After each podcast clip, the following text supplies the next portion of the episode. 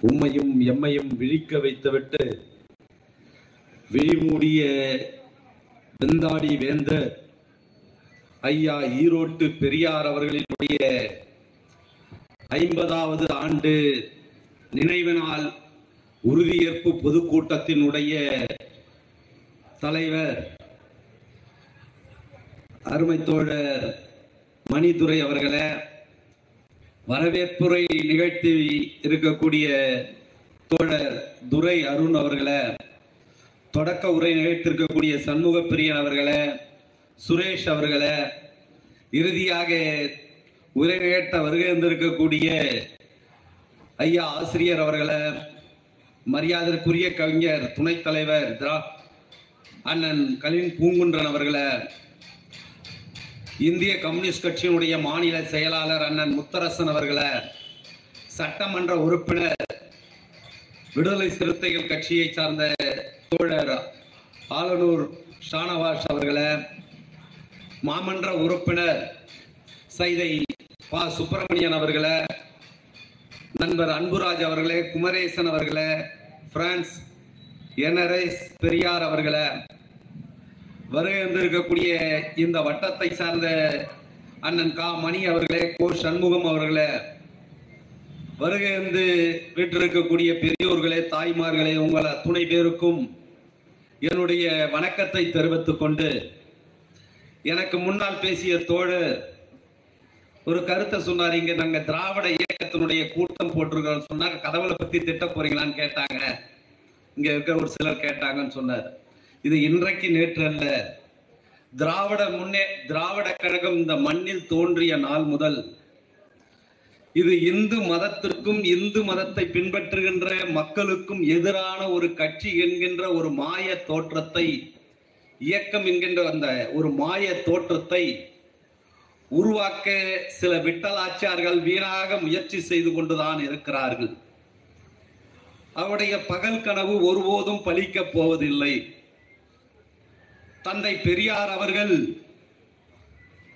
கடவுள் மறுப்பு என்ற நிலையை எதற்காக எடுத்தார் என்கின்றதை பார்க்கின்ற பொழுது மக்களிடத்திலே சுரண்டலை நடத்தி மனிதர்களிடத்திலே ஏற்றத்தாழ்வுகளை ஏற்படுத்தி தங்களை ஒரு அதிகார பீடங்களாக நிலைநிறுத்திக் கொண்டு ஏகபோக உரிமைகளை கொண்டாடி கொண்டு மிகப்பெரிய ஒரு சுரண்டலை நடத்தி கொண்டு இருப்பதை தடுத்து நிறுத்த வேண்டும் என்றும் திராவிட மன மண் மண்ணில் நிலப்பரப்பில் வேரூன்றி இருந்த வர்க்க பேதத்தையும் வர்ண வேற்றுமையும் கருவறுக்க வேண்டும். வேரோடு வேரோடு மண்ணோடு அதை பிடுங்க வேண்டும் என்று சொல்லி அதற்காக தடையாக இருந்த மதத்தின் பெயரால் மத சம்பிரதாயங்கள் பெயரால் இருந்த பகுத்தறிவுக்கு ஒவ்வாத செயல்களை எதிர்ப்பதற்காக எடுத்து வைக்கப்பட்ட கருத்துக்களில் ஒன்றுதான் கடவுள் மறுப்பு. கடவுள் மறுப்பு என்பது தமிழகத்தில் தந்தை பெரியார் மட்டும் அல்ல. உலகெங்கும் உள்ள தத்துவ ஞானிகளும் சமூக செயல்பாட்டாளர்களும் சிந்தனையாளர்களும் எடுத்து வைத்த கருத்தியல்தான். அந்த வகையில் தந்தை பெரியார் அவர்கள் எந்த இடத்திலும் இந்து கடவுளை இல்லை என்றோ இஸ்லாமிய கடவுள் இல்லை என்றும் கிறிஸ்துவ கடவுள் இல்லை என்றும் சொல்லவில்லை. அதற்கு அவரே விடை சொல்ல இருக்கிறார். இந்து கடவுளை வழிபடுகின்றவர்கள் இஸ்லாமிய கடவுளின் வழிபாட்டு முறைகளையும் கிறிஸ்துவ கடவுளின் வழிகாட்டு முறைகளையும் அல்லாவின் இயேசுவையும் ஏற்றுக்கொள்வதில்லை. முஸ்லிம் இஸ்லாமிய தோழர்கள் இந்து கடவுளின் வழிபாட்டு முறைகளையும் கிறிஸ்துவ கழி- கிறிஸ்துவ வழிபாட்டு முறைகளையும் ஏற்றுக்கொள்வதில்லை. கிறிஸ்துவர்கள் இந்த இரண்டையும் ஏற்றுக்கொள்வதில்லை. ஆகல் நீங்கள் தனித்தனியாக ஏற்றுக்கொள்வதில்லை. ஒட்டு கடவுள் இல்லை என்று சொல்லுகிறீர்கள். நான் ஒட்டுமொத்தமாக இல்லை என்று நான் சொல்லுகிறேன் என்று அதற்கு ஒரு விளக்கமும் தந்தார். அதே தந்தை பெரியார் அவர்கள்தான் ஆலயத்தில் சாதாரண சாமானிய ஒடுக்கப்பட்ட மக்களுடைய கருவறைக்குள் செல்லக்கூடாது என்று ஜாதியின் பெயரால் அவர்களுக்கு தடை விதித்த பொழுது கருவறைக்குள் செல்வதற்கான ஆலயத்திற்கு சொல்வதற்கான நுழைவு ஆலய நுழைவு போராட்டங்களை நடத்தி அந்த மக்கள் ஆலயத்திற்குள் சென்று வழிபடுவதற்கான உரிமையை பெற்று தந்தவர் தந்தை பெரியார். ஆக தந்தை பெரியாருடைய கடவுள் மறுப்பு என்பது ஒடுக்கப்பட்ட நசுக்கப்பட்ட பிற்படுத்தப்பட்ட உரிமைகள் மறுக்கப்பட்ட மக்களின் உரிமைகளை ஒரு பெற்று தந்த ஒரு மாபெரும் முழக்கம் கருத்தியல். அப்படிப்பட்ட ஒரு சமூக விடுதலைக்காக சமூகத்தின் சீர்திருத்த அரசியல் கருத்துக்களை பகுத்தறிவு கருத்துக்களை பரப்பிக் கொண்டிருக்கக்கூடிய ஒரு மாபெரும் இயக்கம் தான் திராவிட இயக்கம். இன்றைக்கு நம்முடைய எதிரிகள் தவறாக இதை கட்டமைக்க முயற்சிக்கிறார்கள். கடவுளை பெயரால் கடவுளுக்கு எதிரான இயக்கம் என்கின்ற கட்டமைக்க அவருடைய முயற்சி ஒருபோதும் எடுபட போவதில்லை. அவர்கள் படிப்பது ராமாயணம் இடிப்பது பெருமாள் கோயில் என்று மத கலவரங்களை தூ தூண்டி மக்களை கொன்று அரசியல் பிழைப்பு நடத்தும் அவர்கள் எங்கே?